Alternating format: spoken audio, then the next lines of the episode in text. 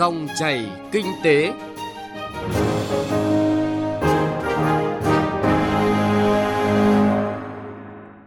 Biên tập viên Hà Nho và Bảo Ngọc xin chào quý vị và các bạn. Chương trình Dòng chảy kinh tế hôm nay chúng tôi chuyển tới quý vị và các bạn những thông tin đáng chú ý. Giá vật liệu xây dựng làm cao tốc tăng, nhà thầu kiến nghị tháo gỡ. Quy định phòng cháy chữa cháy, doanh nghiệp kêu khó, Bộ Xây dựng nói gì? Hạ tầng yếu và thiếu khiến ngành logistics Đông Nam Bộ ì ạch. Sau đây là nội dung chi tiết. Thưa quý vị và các bạn, các cơ quan chức năng và ngành giao thông vận tải đã nhận diện rõ hai khó khăn lớn nhất đang ảnh hưởng tới tiến độ các dự án cao tốc Bắc Nam giai đoạn 2 là thiếu nguồn vật liệu xây dựng và biến động về giá cả.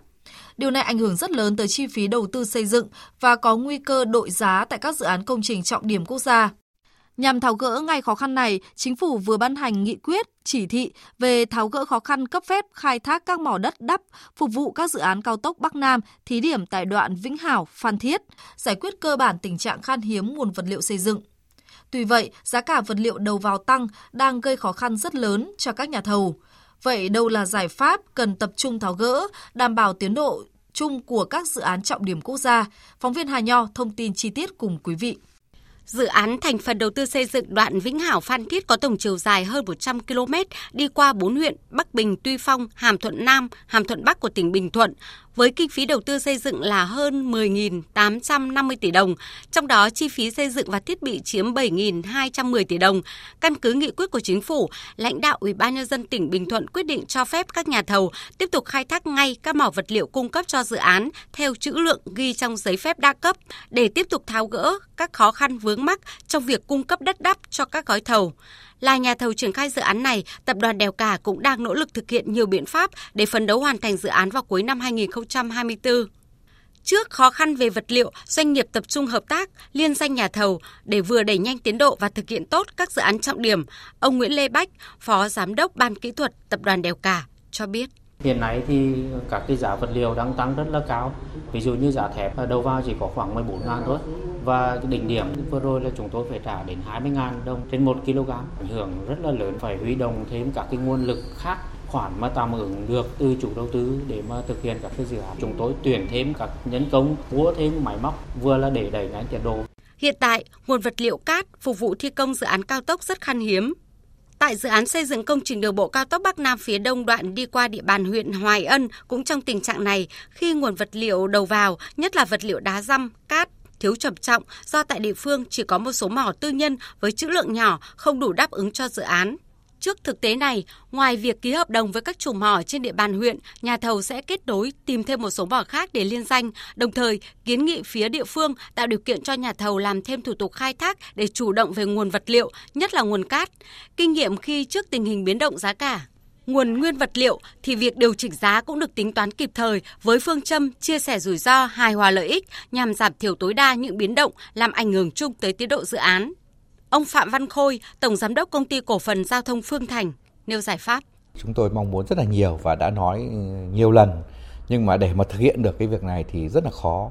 Tôi nghĩ rằng chỉ có thể là mỏ đất khi mà được địa phương giao và kết hợp với địa phương và ban quản lý dự án để đi làm công tác giải phóng mặt bằng, bóc hữu cơ và lúc đấy khai thác đất, khai thác mỏ, đặc biệt mỏ đá thì cái công tác phải kéo điện vào rồi là lắp đặt thiết bị máy móc tất cả mọi thứ thì cũng phải mất đến hàng năm. Thế chính vì thế mà cái việc này phải làm chuẩn bị được sớm thì mới có thể đưa vật liệu vào công trường được. Thực tế hiện nay, đối với dự án đường bộ cao tốc Bắc Nam đoạn qua tỉnh Bình Định giai đoạn 2021-2025, cần lượng đất san lấp và cát rất lớn, dẫn đến tình trạng khan hiếm nguồn cung và tăng giá đột biến nếu cơ quan quản lý nhà nước không kịp thời thực hiện hiệu quả công tác quản lý nhà nước về giá vật liệu xây dựng. Đơn cử, có thời điểm giá cát tăng tới 12%. Giải bài toán thiếu nguồn vật liệu nói chung và giá cả biến động tăng nói riêng, Đại tá Nguyễn Hữu Ngọc, Tổng Giám đốc Công ty Xây dựng Trường Sơn, một nhà thầu lớn khác đang thực hiện 4 dự án thành phần cao tốc Bắc Nam giai đoạn 2 đi qua các tỉnh An Giang, Đồng Tháp và Sóc Trăng, nêu kinh nghiệm của doanh nghiệp. Trữ lượng thực tế cấp mỏ cho các doanh nghiệp địa phương thì rất là thấp. Thì với trách nhiệm của đơn vị quân đội và trách nhiệm với Chính phủ, với các bộ ban ngành thì chúng tôi đã vào làm việc với đồng chí Chủ tịch tỉnh An Giang thì chúng tôi sẽ khảo sát và phối hợp tốt với địa phương để xác định cái mỏ ở An Giang, để cấp là cho đoàn Cần Thơ Hậu Giang để đảm bảo triển khai được ngay.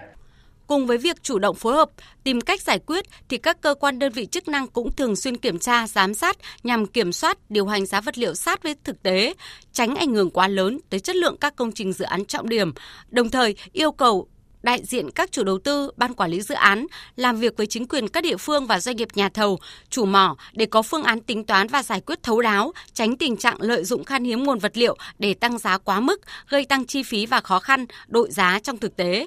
Ông Lê Quyết Tiến, Cục trưởng Cục Quản lý Đầu tư Xây dựng, Bộ Giao thông Vận tải nêu cách thức rút ngắn thủ tục cấp phép khai thác mỏ, giao trực tiếp các mỏ khoáng sản và vật liệu xây dựng thông thường nằm trong hồ sơ khảo sát thiết kế vật liệu xây dựng phục vụ dự án cho nhà thầu thi công dự án để khai thác, được phép nâng công suất đối với các mỏ khai thác trong khu vực đồng bằng sông Cửu Long.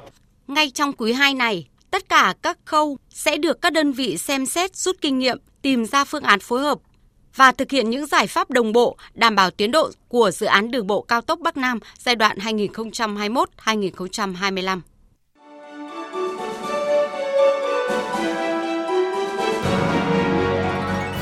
Dòng chảy kinh tế, dòng chảy cuộc sống.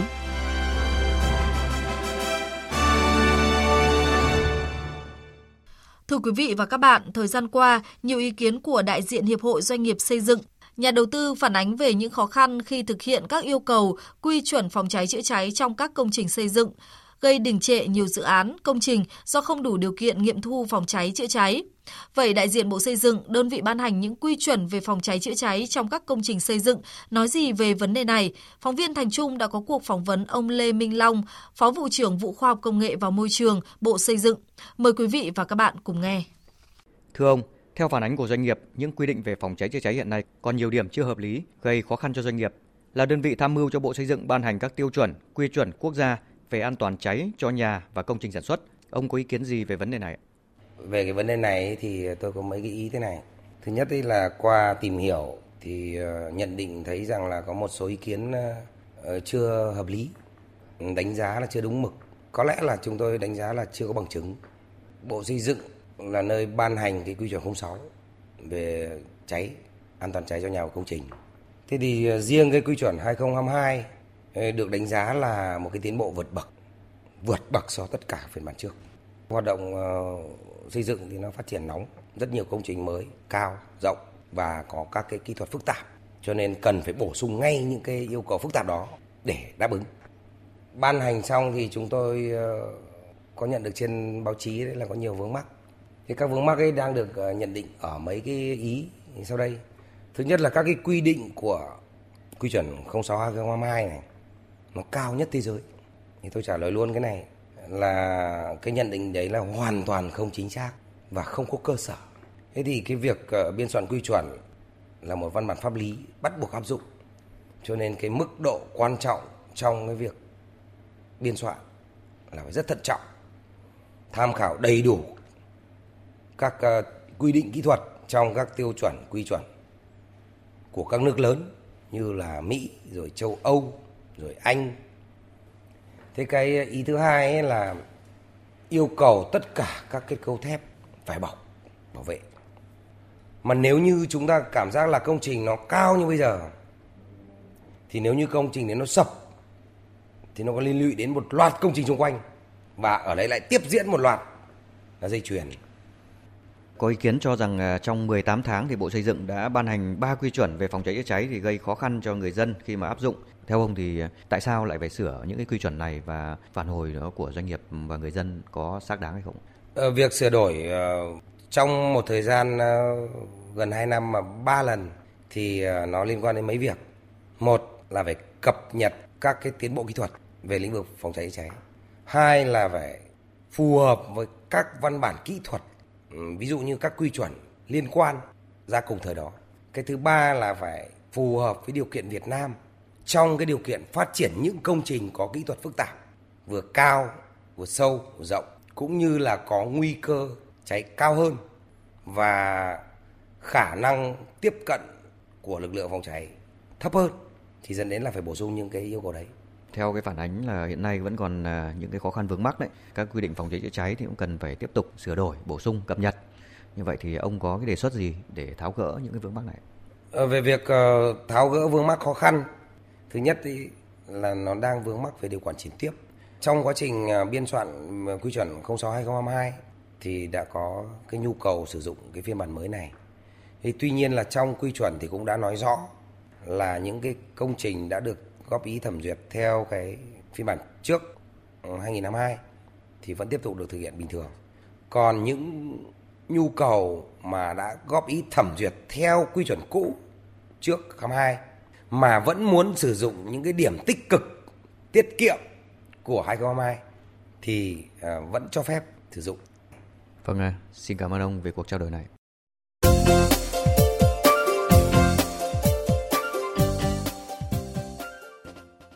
Thưa quý vị, thưa các bạn, không chỉ giữ vai trò đầu tàu kinh tế, vùng kinh tế trọng điểm phía Nam, vùng Đông Nam Bộ còn là khu vực tập trung hạ tầng và dịch vụ logistics quan trọng, đảm nhận vận chuyển phần lớn hàng hóa và các hàng container của cả nước. Vùng có hệ thống cảng biển lớn như là Cát Lái, Phú Mỹ, Cái Mép, Thị Vải cùng sân bay như Tân Sơn Nhất, sân bay Long Thành đang được xây dựng tạo điều kiện thuận lợi cho hoạt động vận chuyển hàng hóa. Thế nhưng trong hạ tầng cho logistics thì đường giao thông chưa hoàn chỉnh là trở ngại lớn nhất đối với logistics của vùng. Các doanh nghiệp cho rằng khó khăn về hạ tầng là nguyên nhân quan trọng khiến logistics trong vùng vẫn chưa theo kịp tốc độ tăng trưởng xuất nhập khẩu, chưa giảm được chi phí. Bài viết của Minh Hạnh, phóng viên thường trú tại Thành phố Hồ Chí Minh đề cập vấn đề này. Vùng Đông Nam Bộ hiện có khoảng 14.800 doanh nghiệp cung ứng dịch vụ logistics, chiếm 49,2% tổng số doanh nghiệp logistics cả nước. Trong đó, Thành phố Hồ Chí Minh có trên 11.000 doanh nghiệp, tỉnh Bình Dương trên 1.600 doanh nghiệp, Đồng Nai có trên 1.200 doanh nghiệp. Chi phí logistics của Việt Nam hiện ở mức 16,8% giá trị hàng hóa, trong khi ở các nước trong khu vực là 10-12%. Các doanh nghiệp dịch vụ logistics cho rằng hiện nay hạ tầng giao thông tại Thành phố Hồ Chí Minh nói riêng và cả vùng Đông Nam Bộ nói chung thiếu tính kết nối, thiếu đồng bộ. Điều này gây quá tải, thậm chí tắc nghẽn trong vận chuyển hàng hóa, làm tăng chi phí về logistics. Ông Phạm Văn Khôi, Chủ tịch Hiệp hội Xuất nhập khẩu tỉnh Bình Dương cho biết: Logistics chúng ta hiện nay còn chậm phát triển, làm cái logistics nó chưa quy hoạch được bài bản, do đó cái hệ thống kết nối giao thông nó chưa được đồng bộ và thậm chí những cái con đường vận chuyển chưa đạt yêu cầu, dẫn đến cái tình trạng kẹt xe, kẹt giờ, cái chi phí vận chuyển nó đội lên rất nhiều. Nhiều doanh nghiệp và cả ngành chức năng đã tính đến giải pháp sử dụng hệ thống đường thủy hiện hữu dày đặc và chằng chịt của vùng, nhất là kết nối với Tây Nam Bộ để vận chuyển hàng hóa, vừa giảm quá tải cho đường bộ, vừa tiết kiệm chi phí nhiên liệu. Tuy nhiên, trên thực tế, đa số luồng lạch chưa đón được tàu lớn, cầu cống cũng không tương thích. Để đường thủy cho ngành logistics phát huy đúng với tiềm năng thế mạnh, thì các địa phương trong vùng cần sớm có các dự án nạo vét hệ thống kênh rạch, nâng độ tĩnh không cho các cầu hiện hữu. Doanh nghiệp logistics mong muốn chính phủ và từng địa phương cần có chính sách kêu gọi và hỗ trợ đầu tư trung tâm logistics như ưu đãi thuế, bảo lãnh khoản vay, bảo hiểm tín dụng, tài trợ lãi suất thấp, quy hoạch các trung tâm logistics đồng bộ gắn với quy hoạch chung, các mục tiêu phát triển của địa phương và cả vùng kinh tế. Từ đòi hỏi của thực tế, Sở Công Thương Thành phố Hồ Chí Minh và các sở ngành liên quan được giao nhiệm vụ xây dựng đề án phát triển logistics đến năm 2025, định hướng đến năm 2030 với nhiều giải pháp, trong đó có quy hoạch 7 trung tâm logistics. Logistics được ví như mạch máu của nền kinh tế, có vai trò quan trọng trong tính cạnh tranh cho hàng hóa xuất khẩu và xa hơn là góp phần hình thành năng lực sản xuất mới gắn với khoa học công nghệ, đổi mới sáng tạo. Logistics kết nối, hỗ trợ, thúc đẩy các ngành kinh tế phát triển, nâng cao khả năng tham gia chuỗi giá trị toàn cầu.